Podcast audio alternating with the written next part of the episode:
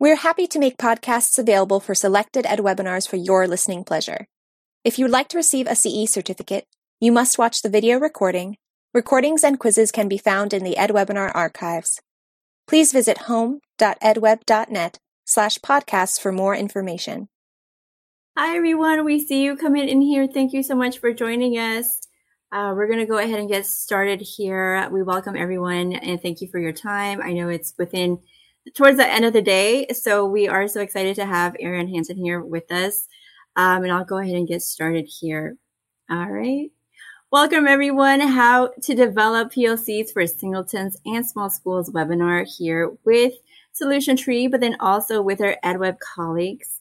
And then I'll go ahead and do a little reminder, and if not, an introduction to a mini course that is parallel to the book and the presentation that we're about to see today. Um, go over to Global PD Teams, solutiontree.com slash singletons course. And then lastly, I do want to provide, um, not lastly, but before that, I do want to provide a reminder of the book. Go navigate to solutiontree.com slash PLCs for singletons order today of this book that we are going to learn more about in this presentation. And then lastly, we do want to pre- provide a brief um, bio here about Aaron. He is a nationally recognized presenter, author, and coach who empowers teachers and leaders to transform their schools. As a former principal, principal, Aaron led the transformation of White Pine Middle School in Nevada into a nationally recognized high achieving school. Aaron has worked with thousands of educators across North America and beyond, helping them improve their processes for PLCs, RTI, teacher and leader improvement, student and staff culture, and comprehensive school transformation. Aaron has also written and produced videos extensively all about school change, and he's obviously also an author.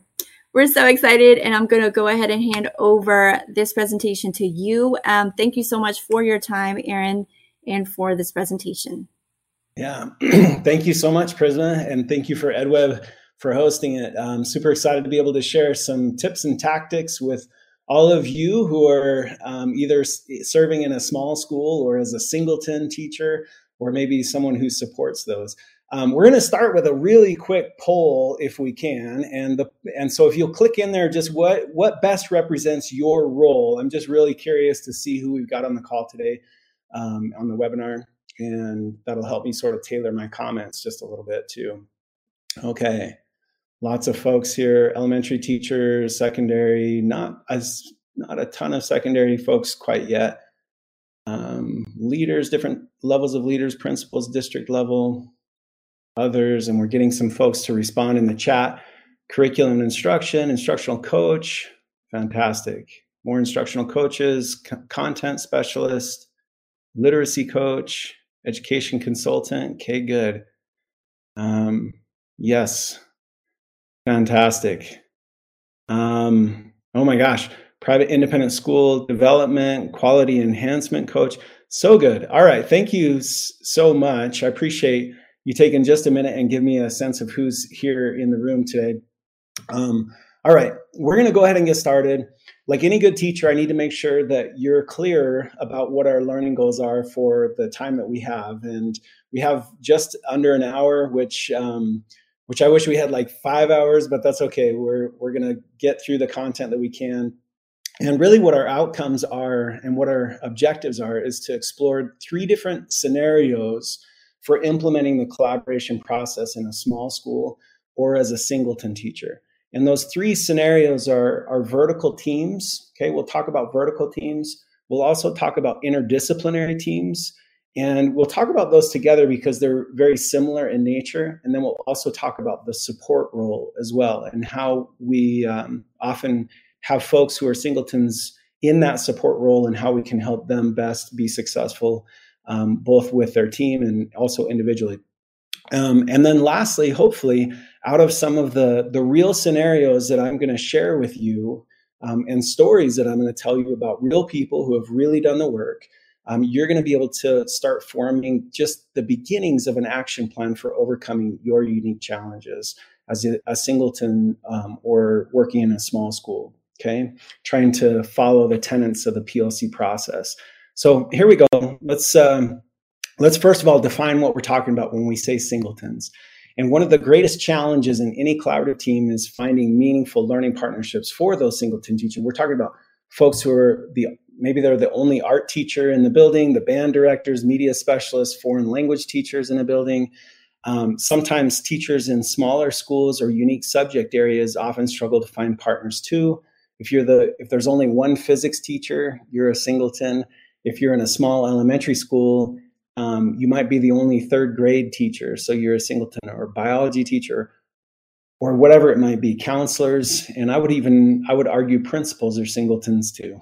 Okay, so that's who we're talking about. Um, is is those folks who um, they're the only ones who do what they do in their building. Okay, um, but again, that we're they're trying to follow the tenets of the PLC process. It makes sense, right? People say, okay, we're better together than we are alone. It's better if we collaborate because we're not going to get our kids to those high levels of rigor and expectation that we have for them unless we work together to do that. But how do we do that when I'm the only one who teaches what I teach? That's what we're talking about, right?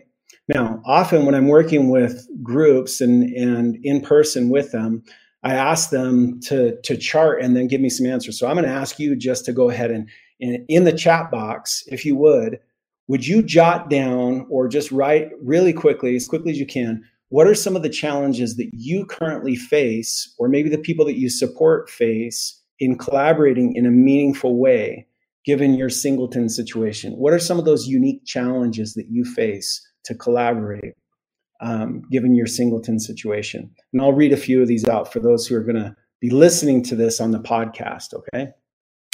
Um, we all have different roles and responsibility, um, content knowledge or lack of. Yeah, I teach something and somebody teaches something else is a different content. Okay. Common time across the building. Um, I don't feel knowledgeable enough to give advice to somebody else who's teaching something else. Okay. Um, content doesn't align. Yeah. Okay. Common time. That, that's a big one. And that's difficult. Um, okay. Uh, too many things, not enough people. That's um, that's a common struggle in small schools. I remember showing up to a basketball tournament as a principal and um, getting to mop the floor before it started, throwing on a refing jersey and grabbing a whistle and refing games all day while I was doing supervision and getting and you know kicking kids off the stage who were playing around. Right, I get it. Small schools, we wear a lot of hats. Okay, not engaged because they're singletons.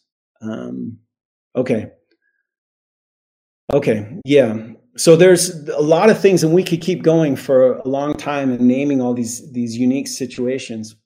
Um, but these these are a number of the challenges, and often, or, or many of you listed really content as one of the things that's holding you back. And understandably, you know, how do you collaborate with someone who doesn't teach the same thing that you teach, or maybe doesn't teach the same grade level that you teach? Um, now, Rick and Becky DuFour, who were um, mentors of mine and dear friends as well, one of the things that they wrote extensively about, including um, along with Dr. Bob Eaker, is that what they said was the linchpin to the PLC process. Okay, a linchpin to the PLC process is the the common formative assessments that we create as a team and administer as a team. Um, and Mike Schmoker said this many years ago um, in a similar way. He said, mere collegiality won't cut it. Even discussions about curricular issues and popular strategies can feel good, but go nowhere. The right image to embrace is a group of teachers who meet regularly to, ref- to share, refine, and assess. That's the key word, right? That's the linchpin, meaning if you pull it out, everything else falls apart. How do we assess the impact of lessons and strategies continuously to help increasing numbers of students learn at high levels? Well, the question really becomes how do we do common assessments? How can we have a common assessment or, or assess commonly and gather information commonly if we all teach different things, right? That's the question. Well, um, yeah, um, given all of the the challenges that we face and and that particular challenge I just posed, um, it, it's it's daunting. Okay, it can be daunting. Um, it could make a presenter nervous. I'm not nervous. And the reason I'm not is because I'm going to tell you about um, my job actually is really pretty easy. My job is to tell you about real people who have really done the work. I'm not a researcher. Um, I'm a practitioner. So I'm coming at this from really from practice and experience and being able to tell you about the things, not from a place of theory that we've researched, but um, really from a place of actual practice. And these are the things that we've done to have impact in the schools that we've worked in. So let's go ahead and get started. Um, and talking about ver- vertical and interdisciplinary teams. So, with few, if any, common content teachers, how do we collaborate as part of a collaborative team? Our collaborative focus becomes aimed at common skills that transcend content. So instead of thinking about the things that we don't have in common, like our content, what are some of the things we do have in common? And there are certain skills that transcend content. In other words, they apply in multiple content areas. So let's talk about what some of those are, okay, as we go. Um, so, and actually, before um, before we do that, before I start to name some of what those skills are and what kids need in order to be successful, and what Tony Wagner and Ted Dintersmith in their book "Most Likely to Succeed" call um, an innovation economy, right? What do they need to be successful in this innovation economy? Before I name some of those skills, I want to help you think about, you know, what are some of those common skills that you might think of? So, for example, let's let's just practice here really quickly, okay? I'm to wave my little magic wand. It might look like a pen, but it's a wand, all right? When I get done waving my magic wand, each one of you is part of a kindergarten, first grade, and second grade team. Okay, so this is a vertical team one kindergarten teacher, one first grade teacher, one second grade teacher. Now, this team is focused on language arts or literacy skill development. So, my question to you within this team, and chat box ready, type these in, okay? What are some of the common skills our K1 2 team would focus on? Even if you're a secondary teacher, think about your own kids when they were learning to read or you know, your nieces or nephews, whatever.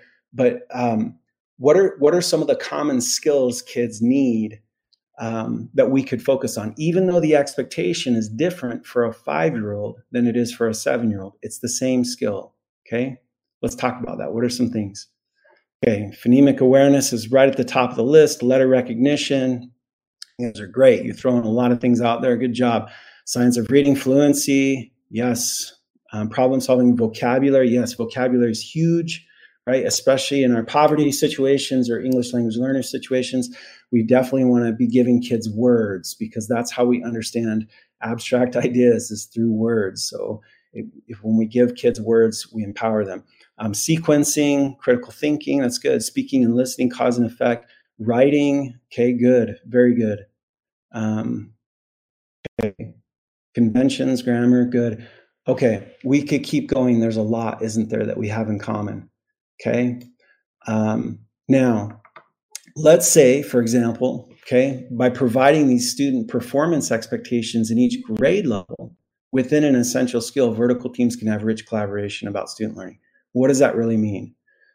Well, for example, we might create a rubric around, say, for example, the elements of a good sentence that is used by all teachers at all the different grade levels. It's a common rubric, but the expectation for performance on that rubric is going to be age appropriate. So the skills are common, even when the task is not. Let me explain or give you an example. So, for those of you who can see this, what you're looking at is a really simple um, little rubric that uh, we call this just the STAR rubric, okay? And it's a sentence rubric and where this came from, and by the way, this is version 1.0. It didn't change since when it was uh, created, but where this came from was a little school called Bluff Elementary School in the Four Corners area of Utah, Arizona, New Mexico, Colorado. It's beautiful country, absolutely gorgeous, red rock country. Um, it's it's amazing, but they have some challenges. Okay, at the time when I was when I started working with this school, they had struggled pretty intensely Okay, so much so that they had had some designations by the state of Utah, which is where they were at, um, as a turnaround school. They had they had to make some dramatic, uh, dramatic improvements, or else, right? That was kind of the um, the situation. along with that designation, they got a little bit of money. Okay. They decided to go to a PLC conference. And, um, and again, a little bit more background about Bluff, just to, to kind of um, just help you sort of set the stage here. At the time, when I first started working with them, they over 50% of their students are considered homeless by national standards because they either lacked uh, running water or electricity in the home. Many of those, many of their kids were um, coming 50 miles one way to school, um, much of that on dirt roads, um, just to get to school. Okay, coming off the uh, Navajo Indian Reservation to get to Bluff. Okay, some of the their 96% of their students were free reduced lunch. Um, same number of students, um, English language learners, because they speak Navajo and home. Okay, so now that being said, um, had a lot of challenges, some big challenges, right? Some um, difficult things that they were trying to overcome. Now, with that designation, they got a little bit of money. They went to a PLC conference down in Las Vegas, which isn't too super far from them. And they listened to Rick and Becky and a bunch of other folks um, talk about this idea of collectively committing to um, improving the learning of our students. And they got really serious about it. They came home and they started to, to do the work. They unpacked their standards, which is PLC question number one what do we want our students to know and be able to do? They, they had all their standards. They listed them on the boards um, on, on around their, their library and we started to have these questions and, and, and conversations about what was essential and what wasn't. And then they got to the common assessment uh, question, right? What do we, how are we going to know if our students are learning what they're supposed to? And that's when I got a call. They said, Hey, we're kind of stuck. This makes sense. Like we are the answer. No one's coming to save us. We understand that. But we don't know how to do this when there's only one teacher per grade level. Okay. So I came, I, I drove out and, and sat down. The very first meeting I had was with the kindergarten, first grade, and second grade team. And I said, Tell me what you've done so far. And they said, Well, we listed all of our standards. They're on the walls of the library right here, Aaron. And I said, Yeah, okay, I can see them. Great. Um, I said, Now, what have you done? And they said, Well, we've decided what we consider to be essential. I said, That looks great. That's you know good work. I said, well, What's next? And they said, Well, we don't know how to do common assessments. I said, All right. And I asked them the same question that I just asked you. I said, look, if you could wave your magic wand, and those of you who support singleton teams, this is a question that's worth writing down. Okay. If you could wave your magic wand, what's one skill, one gift that you'd really like to give to your students? Okay. What's one skill, one gift that you'd really, really like to give to your students? And they sat and they had some conversation. I even kind of stepped away for a minute. But then when I came back, they had come to consensus and they said this. They said, Aaron, honestly, you know what? If we could give our kids one gift, the gift would be that they could write decent sentences. If we could get them to write decent sen- sentences, that'd be something. And I said, great, that's fantastic. Let's do it. And so in the very first meeting, we created this little this little star chart or the star rubric. Okay. Now don't quote me on the time frame because I don't remember, but the expectation, say, for example, for a kindergartner after, say, first semester or whatever it was, um, that they could write a two star sentence. Okay. But a second grader would be expected in that same time frame to be able to write multiple five star sentences. Does that make sense? It's the same skill, but the rigor level just increases at an age appropriate level. Okay. Now, when they do their direct, when they did their direct instruction with Bluff, they would do that according to the grade levels. The kindergarten taught the kindergarten kids, to, you know, and so on and so forth. Okay. But then when they did their common assessing and they gathered information about where their kids were at, let me ask a question. Do you think that there were some kids, say, for example, in first grade, who still struggle with capitalizing the first letter in the first word of the sentence? And some kids in second grade who might still struggle with that same skill too? Yeah. So what Bluff decided to do was to use their intervention block that they had set up within their school to provide on demand intervention based on specific deficits, no longer basing their intervention or their instruction on the date of manufacture of the child, right? Um, but instead on their deficiency. What was what was it that this particular kid needs because it's likely that somebody else needs that too. And regardless of the grade level, let's just group them so that we can efficiently intervene based on what those deficiencies actually are. And it's so interesting to watch Bluff as they went through that transformation. In fact, they had a, a lot of success that very first round and we we were really excited about that and we we had a little celebration in fact we had navajo tacos which were amazing and we uh, we we just kind of looked at all of the the results that the kids had had and we we literally looked at student work. You know this is where this kid started. These are the kind of sentences sentences he was writing. Um, a few weeks later these are the kinds of sentences he's he's writing. Wow look at this. Oh my that's so amazing right? And and we we did. We celebrated and congratulated each other and they asked me to say something at the very end of that little celebration. And the last thing that I said to them, I said, you know, great job. You did this because you came together, you created a common way of gathering information, and then you did something about it. Right? That's the bottom line. That's what PLCs is all about. Okay. You did something about it. And then I asked them this question Could you do it again? Could you just do the same thing you just did and just do it again? And they said, yeah, we could we could do that again. And in fact, we might even be able to do it a little bit better because we've learned some things as we did that the first time. So, well, great, let's do it again. And let's do it again and again and again. Right?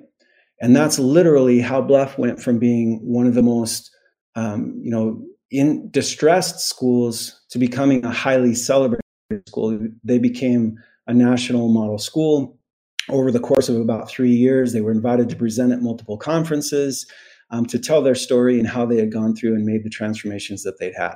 So there's an example, again, one example of a vertical team. Um, and we're using an elementary example right now, but let's switch this and let's do a secondary one. You ready? Here we go. Imagine this time. So get chat box ready, okay?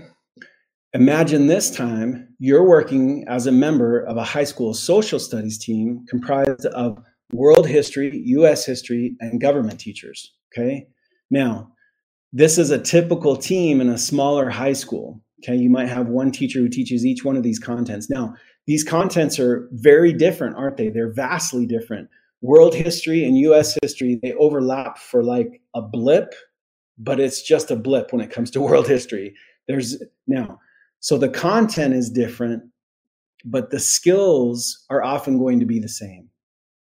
So, what are some of the common skills in their chat box? What are some of the common skills this high school social studies team might focus on, even though they have vastly different content?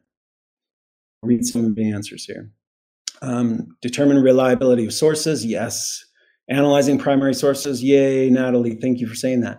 Um, using evidence to support a claim, citing evidence. Yes, Taylor, good job. Way to say that. That is huge. That's a superpower. Okay.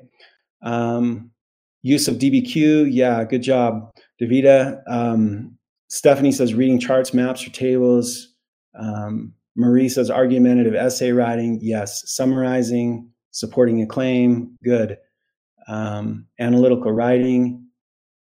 Yeah. Inquiry so good. There's so many answers here. Um, cause and effect related to an event. Yeah, very good. Reading comprehension. Yes, Ed, you're absolutely right. We learn to read within the context of the content, don't we? Um, if if our content teachers think that we're teaching kids how to read a scientific journal in English class, that's not happening. They have to learn it in science, right? Um, so yes, absolutely, reading uh, comprehension and, and literacy in general. Okay, so good. There's so many great answers here. You're doing a great job. So let's imagine that you know we we and we listed a few of these that I have up here on the screen. I think one of the ones I love to see when um, teams select this, and I've had multiple teams go in this direction. I would say probably at least half the time teams go in this direction, but the critical reading and analyzing of a primary source and being able to cite evidence to support a claim, right? That that set of skills really is a superpower. Okay. So a lot of teams will focus there first. And I've had certain schools, particularly alternative high schools, that have chosen that as their single focus as their entire school. uh, for a period of time. And it's amazing what happens when we get better at that one single set of skills. Um, when we just focus on that that one set of skills, it's amazing how it's sort of a, a tide that floats all boats, um, if you know what I mean. So, all right. So let's just assume, for example, okay, that your our imaginary learning team decided to focus on critical reading and analyzing the primary sources as its most important common outcome. What would your next steps be as a team? Okay. Well, we could do do all students take the exact same assessment? They could, but it might be content specific. Is there a different primary source for each content area? Maybe, but it doesn't have to be because an assessment is just a snapshot in time. So it doesn't have to be related to their content. Is the common assessment multiple choice or constructed response? There are no right or wrong answers. Okay. The team could literally go in a, a number of different directions at this point.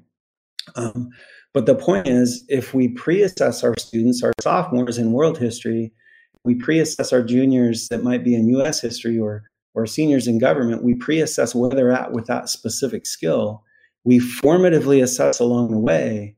Okay. And then we do some kind of a summative or post assessment we can start to see over time if the common strategy that this team might have chosen, if it's working to improve student learning, or if one of the teachers has found a more promising practice than that they can share with the others. Okay, even if the content is vastly different. So, it, so the whole point here is that we focus on skills. If that makes sense. All right. Um, now, a lot of times when I share this need for us to focus on skills, people often hear to me or often hear from me that what I'm saying is that content doesn't matter. And that's not true. Content matters, but it matters for a different reason than a lot of folks think these days. See, content is free and ubiquitous, right? I can get, if you need a date or a fact from me, I can get it to you in 2.2 seconds. Hey, Siri, right? The kids can get it to you in 1.6 because they're better at it than we are. All right we have and and these kids grew up with literally with artificial intelligent devices in their pockets with access to the world's information at their fingertips and now with the advent of artificial intelligence becoming more and more accessible and better they they have the world's knowledge at their fingertips okay it's it's almost unfathomable that's um, to me at least you know i think about my own experience and um, as a kid growing up. I remember, well, I'll tell you a quick story. Um, I remember growing up, I was in the third grade, and Mrs. Wilkinson, who was like nine feet tall in my third grade memory anyway, I was scared to death of her. Um, she was very strict, but she was a good teacher. I got assigned a country report, like, you know, every other third grader since the beginning of time. And I got Ethiopia. And I was super excited because I knew nothing about Ethiopia. And when you're in the third grade, you're excited about everything, right? And so I went home that night and I, I started to source my sources of information about Ethiopia. So, what were my sources at the time? Well, I watched Tom and uh, Tom and Jerry and the Brady Bunch. Those are the only two kid shows uh, on during the week. Okay. They didn't say anything about Ethiopia. I asked my sister if she knew anything about Ethiopia, and she didn't, despite the fact that she she knows a lot, right? She didn't know anything about Ethiopia. I asked um, I asked my mom when she got home, and she didn't know anything about Ethiopia. And I asked my dad when he got home much later from work, and he didn't know anything about Ethiopia. Now, my parents didn't go to college. They're hardworking, blue collared folks, but they wanted me and my sister to go to college. So they had purchased knowledge for the home. It was an expense. See, knowledge wasn't free then. You had to pay for it. Okay. It was in the form of what? Let's see in the chat box. Some of you know. They had purchased knowledge for the home. What was it? Yeah, it was an encyclopedia, right? Yes, encyclopedias. And it wasn't it wasn't any old encyclopedia. It was Britannica, baby. Yes, Carlene got it. it was Britannica. Now, my kids, it's interesting. Um, I, I laugh about this, but it's true, right? Like my parents, and I kid you not, like this was this was a, a serious expense. Like my my parents paid monthly installments to have knowledge in the home. They they paid monthly payments for that to show up, to be there. Okay, for us to have that. So I went to book E about Ethiopia, right? I pulled it off the shelf, I dusted it off, poof, and I opened it up to Ethiopia, and I was rich with information, absolutely wealthy with information. Okay. There were three full paragraphs about Ethiopia. I copied them word for word, and I got an A. Okay. Now, it's a true story. what happens now when a kid goes home and types Ethiopia into their Google machine? Yeah, I've done it. Okay. I've done it. It's on, on Google alone. Okay. It's over a million pieces of informational text that show up available to them. Okay. Over a million pieces of informational text. See, information is free and ubiquitous. Content is free and ubiquitous. But, and I'm not, and again, I'm not saying content doesn't matter. It matters, but it matters for different reasons. So let me tell you another really quick story to illustrate what I'm talking about. Okay. One day while I was an assistant principal, I had a young man who got brought up to the office. His name was Will, his real name. Okay. At the time, he was 18 years old. He's a big kid his teacher, who was a 28 year veteran social studies teacher, the one who brought him up, she sat him down. She said, "Mr. Hansen, you need to talk to Will." And then she, she said, "When you're when he's ready, you can send him back to class, but you really need to talk to him." And I said, "Okay." And she went back to class. I let Will cool down for just a minute, and I knew him. I knew Will really well, actually, because I had taught him in his freshman and sophomore English classes when I was a, I was still a teacher. Okay, he he had grown a lot, but I but I knew Will well. Will was a sleepy-eyed kid who sat in the back of class. He was really smart and had a lot of great things to say, but sometimes you had to wake him up or make sure he was actually there to get him to say them, right? Um, and it was interesting because as I sat and I, I started to engage Will in a conversation, I said, Hey, Will. Um, and his whole attitude, his entire high school career, and probably long before that, was this is a 12 year act of compliance that I must endure before I get out into the real world. Do you know kids like that? Okay. So as I sat with Will, I said, Will, what happened, man? Like, I can see you're upset. What happened? He says, Well, Mr. Hansen, I punched a hole in the wall. And I said, um, Okay. Well, why did you punch a hole in the wall, Will? He says, Because I got upset. I said, No, I gathered that. But why did you get upset, Will? And he said, Well, because we were having this debate in social studies class. And I said, wait, wait, wait, wait, wait. You mean to tell me you, sleepy eyed Will, you got so fired up about a debate in social studies class that you punched a hole in the wall? And he said, well, yeah. And I said, okay, three things, Will. Number one, don't punch holes in the wall anymore. Okay, Mr. Hansen. Number two, you're going to stay after school. You're going to help the custodian fix it. Okay, Mr. Hansen.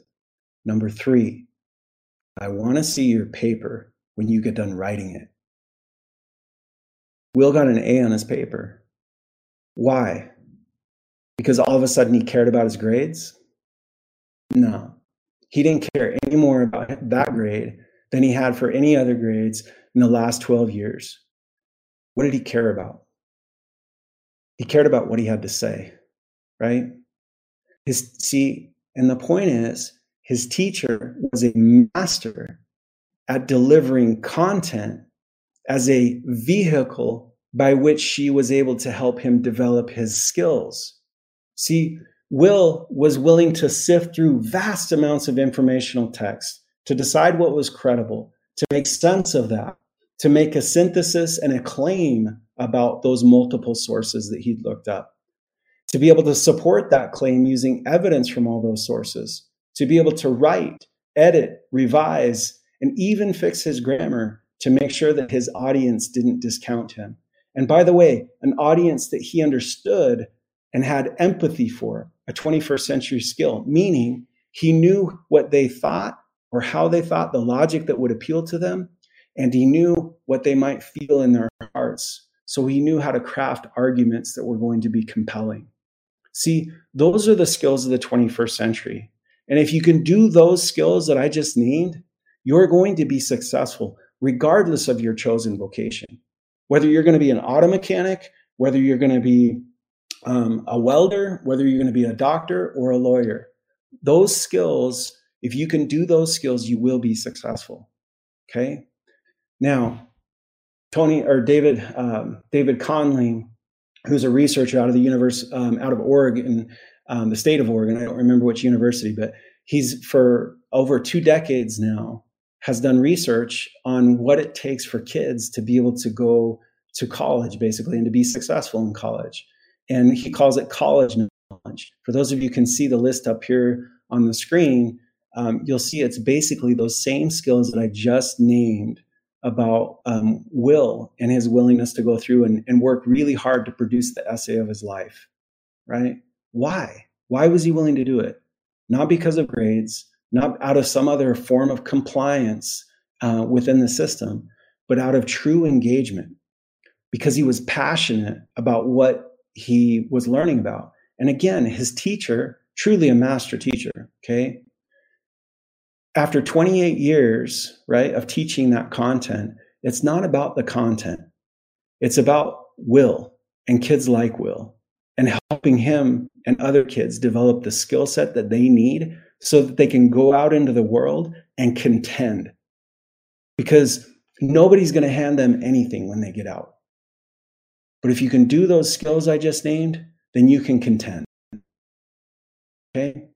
So our collaboration doesn't need to be limited to content. In fact, when I work with large schools who have plenty of people within a department, I still tell them the same set of skills that they need to be working on. I still explain to them, listen, we can't get myopic about our content anymore. See, I had a, I'll tell you another real quick story. Um, I had a, I was working with a, um, a middle school. Actually, it's an intermediate school. It's a kind of a different configuration. But anyway, they had, it a pretty good sized school, over a thousand kids. And I, I met with their singleton teachers or elective teachers, and I had a culinary teacher who came up to me afterwards and she said, Aaron, I get this idea of focusing on skills, but I, I'm going to be honest with you. I'm going to push back. Is that okay? And I said, Yeah, go ahead. And she said, I was hired to teach culinary. I'm, I was hired to teach kids how to cook. I'm good at that and that's what my passion is. That's what i've done for a long time and that's that's who i am and, and that's what i was hired to do. And i say that's great. I understand that. That's fantastic. And i hope you are and i hope you you continue to be really passionate about your content. Because for a lot of our kids the only reason they will come to school is because of that content that you teach right? Or because of that relationship that you have with them a lot of our elective or singleton teachers are truly masters at being able to develop those kinds of relationships that keep kids coming back. Okay. Now, I said, okay, that's great. Like, I, by the way, I want to, I want to take your class. I would love to take your culinary class. Okay. Um, she said, but that's what I was hired to do. And I said, all right, can I push back just a little bit? And I always ask for permission, right? And she said, sure. And I said, okay, let me ask you a question. How many of your kids are going to be, first of all, that are coming through your, your program, how many of those kids do you think are going to become professional chefs? And she said, Well, I mean, granted, Aaron, not not very many. There's probably not very many. I said, Okay, fair. I said, but of those kids who are going to become professional chefs, how many of them are going to need a lot more training than just what they get in this class? And she said, Oh, like all of them. They'll have to have a lot more training. I said, Okay, fantastic. And I said, of those who become, who go through all that training and become professional chefs, how many of them will stay professional chefs their entire career? And she said, I'm not really sure. And I, that's, I kind of piped in. I said, well, I do know. Um, economists now estimate that this generation will change not jobs, but careers somewhere between four to seven times. Okay four to seven times, not jobs, but careers, entire careers. Many of you can probably relate. Many of you are probably on a second career. Okay. It's interesting, right? And so I said, and she said, okay, I understand what you're saying now. I said, yeah. See, in a public middle school or intermediate school where she's at, or, or in a public institution, our role, our job is to make sure that our kids have a foundation of skills upon which they can stand as they go out in the world and contend. That's our, our true and fundamental purpose, regardless of what their chosen vocation is going to be. Because whatever it's going to be, they're going to need a lot more training than what they get just in um, our K 12 system. They're going to have to have a lot more training than just that. So, our job is to make sure that they have a foundation of skills upon which they can stand and become truly learners who can learn, unlearn, relearn the things that they need to in order to be successful. Okay. All right. So Conley's list says basically the same thing. The last one he has on there is solving complex problems with no obvious answers. Um, okay. When we connect content with purpose, okay, and passion, that's when real magic happens. That's when kids like Will write the essay of their lives. And they remember how to do it because they were vested in the process. They were truly engaged. It's what they were trying to do. They weren't just trying to pass the test and promptly forget everything, which this generation, by the way, is exceptional at because the information is so readily available. Okay. Um, all right.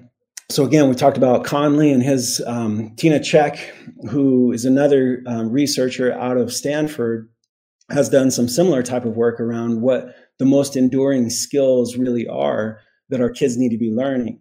Um, she cross-referenced all of the mathematical, um, the mathematic practices, the student capacities um, in language arts, and um, yeah, and and the practices in math and science. And she cross-referenced those to come to the conclusion about what um, what are those skills that are cross-cutting. In other words, the skills that are going to transcend content and that are needed. And right in the center of her Venn diagram says build a strong base of knowledge through content rich text. Okay, that's part of that literacy, but also the content itself. And then read, write, speak, grounded in evidence. Okay, that's part of what Will was able to do. Construct viable arguments and critique reasons of others. And then engage in argument uh, from evidence. Okay, those are the skills that are right at the center, right at the heart um, that transcend content. So if you're wondering, okay, where do we start? if we have an interdisciplinary team, where would we start?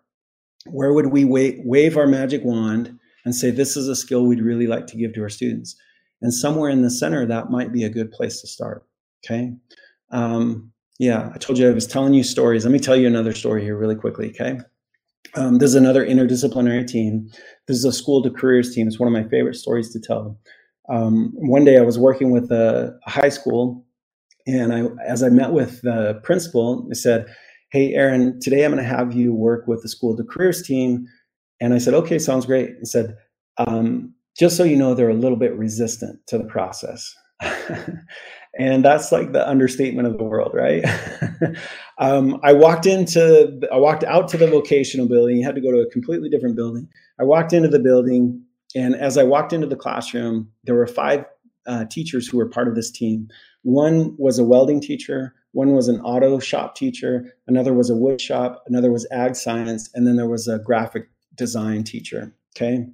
I walked in, and the moment I walked in, before I even sat down, um, the welding teacher was sort of the self appointed spokesperson and said, Hey, Aaron, you seem like a nice enough guy, and no offense. It's never good when somebody says no offense, right? Like, prepare to be offended. I said, No offense. You seem like a nice enough guy but this is absolutely a waste of our time. It really is. Every Wednesday, we're expected to sit here, but we are busy. We have a lot of things going on. And I said, Well, tell me about those things. Tell me about your programs, right? And they started to talk to me and they said, Yeah, well, and, and they kind of bragged on each other. In fact, the welding teacher was had won awards. And if kids stayed in his program um, after four years, they would graduate with um, as certified welders with certificates, different certificates, um, so that they were prepared and ready to go out and get high paying jobs. And in this very at risk community where this high school is at, this was huge, right? Like this was this was a really big deal um, because a lot of these kids, honestly, if they could get a job like that, it would change the trajectory of their lives and the lives of their family. Okay, but and I said, okay, that's great. Like, congratulations. You know, thank you for all the work you've done, and and that's amazing. I said, but can we just visit for a little bit? And they said, ah, okay, fine. And I said, Well, what are your pain points? What are some of the things that you struggle with in your community or with your school or with your kids? And they started to talk about some things, right? I said, Okay, well, if you could wave your magic wand, remember that's the question. If you could wave your magic wand, what's one skill, one gift you'd really like to give to your students? And they started to talk and they talked about those pain points a little bit more. And they, and they said, you know what, Aaron, our kids can weld like nobody's business. They're really good at that. And I said, that's great. They can fix cars like, you know, nobody's business. They're really good. I said, okay, great. I said, but what do they struggle with? He said, honestly, sometimes what our kids struggle with is knowing how to take direction from a boss, knowing how to collaborate well with others, knowing how to dress appropriately for the workspace, knowing how to um, sometimes like finish certain projects that they've started. I said, yeah, what else? And they said, and honestly, Aaron, even though our kids have the skill set to get jobs, they often get passed over. And I said, why is that? It's because they don't know how to interview. They don't know how to fill out a job application and they don't, they definitely don't know how to do a resume. And so, and, and to be honest with you, Aaron, we think a lot of times employers pass our kids over in in particular about um, because of the way that they show up in these in these particular interviews. And I said, well, do you want to change that? Do you want to change that? And he said, yeah, we would love to change that. I said, well, then let's do it. See, and true to their nature, okay, true to their nature, they caught fire. it wasn't that they were resistant to the process of collaborating. That wasn't the problem. They were just reluctant to the process. Okay. And the reason why is because they just didn't see the value yet. They didn't see the value. They cared deeply about their kids and their community. They worked their tails off. And so I asked that question what, what's the skill you'd really like to give to your students? And what they settled on was um, to be able to get through the interview process. Okay. I said, that's great. Let's do it. They created some common rubrics. In fact, they used their standards because it's in their standards to create those rubrics. Okay. And uh, they taught kids how to produce a resume and to fill out a job application. And then they started to practice those, um, those interview skills by doing mock interviews, even down to how you shake hands and look somebody in the eye, right? And the way that they did their common assessing and created some inter-rater reliability among themselves as teachers is they would take their phones, they put them in a in a red solo cup, right? Hit record, and they would record these um, these interviews that they would conduct as practice interviews with their students. They would bring those videos back to their PLC team and have conversations with one another and say, "Well, I think this one's proficient. What do you think?" And they'd say, "No, no, because it doesn't do this. It's not quite there yet. Let me let's look at this one."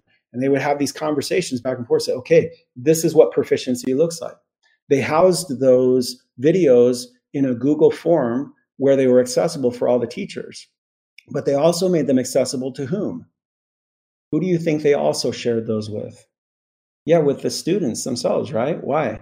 Because as Rick Stiggins says, if you can see the target, you can hit the target.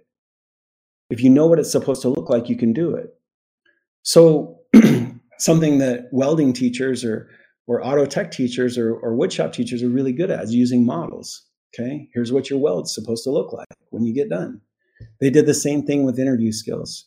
Now, it was so fascinating, and this is a, the part of the story that I love to tell the most. When I came back later that year and had a conversation with that same team, they actually um, it was a whole whole staff together. They came kind of running up to me and they said, "Hey, we're so excited, Aaron. We got to tell you what happened." I said, "Yeah, tell me what's going on." And they said, "You know, for our summative assessment, what we did is we conducted those same mock interviews that we've been practicing nearly all year long. And I said, okay, that's great. And what happened? Like, tell me what were the results? And they said, yeah, they were a lot better, but that's not the cool part, Aaron. And I said, well, what was the cool part?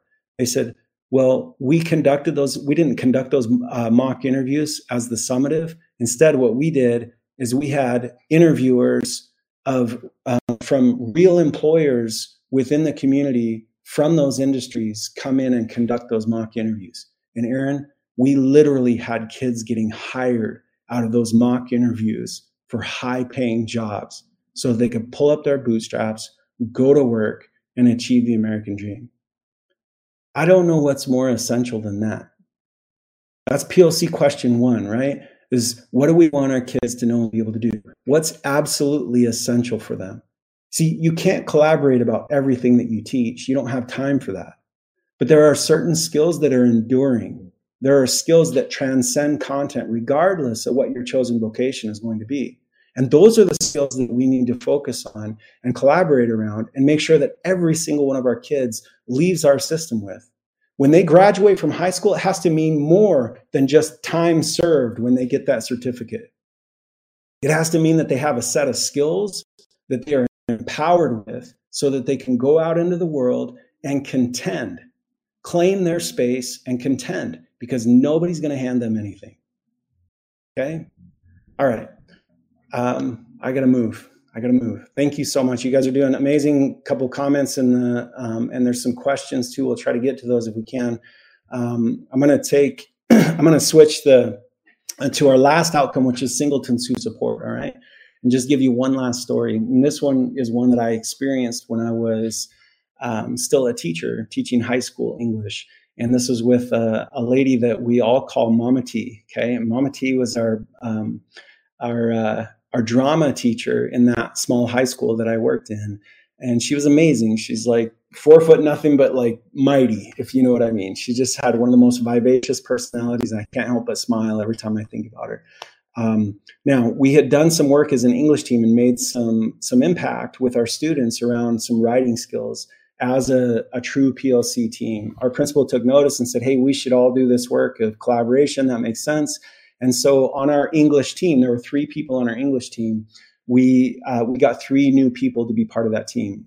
First of all was Mama T. She's the drama teacher. Then we had the computers teacher who joined our English team, and then we had the um, librarian or media specialist who joined our team. Now, um, there wasn't a lot of direction that came from our boss, and we really didn't talk about it. We just said, "Okay, welcome to the English team." Right? It was the English team. Now, um, we sat down, we looked at some of our data for the year from the state assessment, and we started to get to uh, get to work. And I remember we, as we were looking at that data, we decided as a team that we were going to focus on conventions. We wanted to try to help our kids speak and write better and, and use more uh, proper conventions. And I remember when we made that decision, okay, Mama T said this she said, fellas, we were all male English teachers for some reason. I don't know why. But anyway, she said, fellas, she said, that's a goal that I can get behind. I can get behind that goal. And I said, I said, what do you mean, Mom? She said, well, for our kids to get high paying jobs and to keep those jobs, they have to be able to write well and they have to be able to speak well. And that's a problem in our rural community. That's a problem. And I said, okay, great and we didn't think anything of it. And we just motored forward, started to create some common formative assessments that we were going to use. And I remember I um, I was teaching class a couple weeks later. I was teaching my freshman class that was right after lunch. It was one of those classes, if you know what I mean. okay, and now is the best strategy I had at the time. I know better now. Okay, but it was all I had at the time. I was standing at the front of the room and I was lecturing about parts of speech. How do you think that was going? Yeah, it was terrible. It was absolutely horrible. like I hated it as much as the kids did. But I was chasing behaviors. I remember I had a, a young lady named Siobhan. She raised her hand. She raised her hand up high, and I said, "Yes, Siobhan." She's and she did the head bob thing back and forth, and she put her hand on her hip, and she said, "That's not how Mama T showed us how to do it." And I said, "What do you mean?" She says, well, that's not how she showed. I said, well, come on up. You show me. She came up. Siobhan fi- fixed my grammar on the board. She wrote something, and I I was I was like, what just happened? like like that that's wild. Like what just actually happened? Two days later, we had our PLC team meeting. I sat down with Mama T um, before the meeting even began, and I said, hey, you got to tell me what's going on because of all people. She stood up, she corrected, and she says, well, Aaron, here's what I'm doing as we go through and we practice our plays, as we rehearse and we do the blocking, we practice, you know, where kids are supposed to be standing at different times. I said, yeah, yeah. She says, as we do that, I use those words in context. I said, what do you mean? She says, I tell them, I say, look, when you hit this adverb, you need to be doing these actions right here. When you hit this article, you need to be standing right here. When you hit this noun, I want you to say it like this. I was gone the rest of the meeting, absolutely blown away because in my mind I sat and I just kept thinking about what was actually happening. Because what was happening was that Mama T was teaching something that kids traditionally hated, but she was teaching it within the context of something that they absolutely loved. And part of the reason why they loved it is because they loved her and she loved it. So therefore, they loved it. See, that's the power of the singleton and the, the singleton who supports, right? What did Mama T say when we made that decision that we were going to focus on that? She said, I can get behind that goal. That goal matters. I'm willing to support that, even though it has nothing directly related to my content. It's not about me having better performances in our gym cafetorium, right? That's what small schools have. Um, it wasn't anything about that. It was about helping kids develop a set of skills that they need to go out into the world and contend. So now, who am I not telling you about in this story? I'm not telling you about the media specialist, and I'm not telling you about the computers teacher. Why? Because if I'm being honest, they had absolutely no impact on our work whatsoever. And we had no impact on their work whatsoever. They were polite, they were kind, they brought treats when it was their turn to meet in the meeting, you know, but we really didn't impact each other's work and we really didn't impact students as a, as a result. What was the difference with Mama T? The difference was commitment, right? She understood it, she saw it. And I kid you not when I say this, I've really thought about this for a long time. I believe that Mama T had a greater impact on our students reaching our SMART goal that year than I did. And it was my subject. Okay? That's the power of the singleton who supports because they're often, like Mama T, masters at relationship, at engagement, at delivering content in meaningful and engaging ways, they can help kids see those connections to those essential skills that they need in order to be successful in life. So, folks, um, I'm looking at our time here and I have used it all. um, I'm so excited. Like I said, I hope this has helped for some of you. My question as I, I uh, go through a couple of these last slides really quickly is my first question is why? Okay. Before jumping into change, my first question that I think we need to answer is why would we even engage in the first place? Why would we go through the process? And my answer is this it's because we're trying to develop a system where, regardless of a student's background, their race, religion, socioeconomic status, it doesn't matter, that they can come to a public institution and get the education that they need so they can stand on their own two feet and contend in the world. Okay. That's our role. That's our purpose. And it can be done. I wish I could tell you so many more stories. I have so many more stories over the last decade of working with small schools and singleton um, teachers and helping them really make some dramatic differences for their kids. Um, here's a, I, I want to share this really quickly if I can. Um, here's a newsletter sign up. If you want to click with your phone real quick um, and just take a picture of that, I'll hold that up for just a second. If you want to take a picture of the newsletter, then you'll just be on my mailing list and you'll get a newsletter from me. Um, some of that will be about this book, but also some of it will be about my new book, um, which is called Hero Makers. And I'm super excited about that book. Um, it's going to help teachers empower their students to take ownership of their learning journey. Um, that book will be out in March or April, somewhere in that range. Um, but again, if you take a, a, picture of that little QR code, it'll send you to a sign up sheet and you can get you can get on there. So um, super excited for that. Um, yeah, and my Twitter handle is Aaron Hansen, Hansen with an E, um, and a seven seven. Okay, Aaron Hansen seven seven. Um, all right, folks, thank you so much. I'm going to hand it back over to Prisma. Thanks again for being here, and God bless and God, uh, good luck on your journey.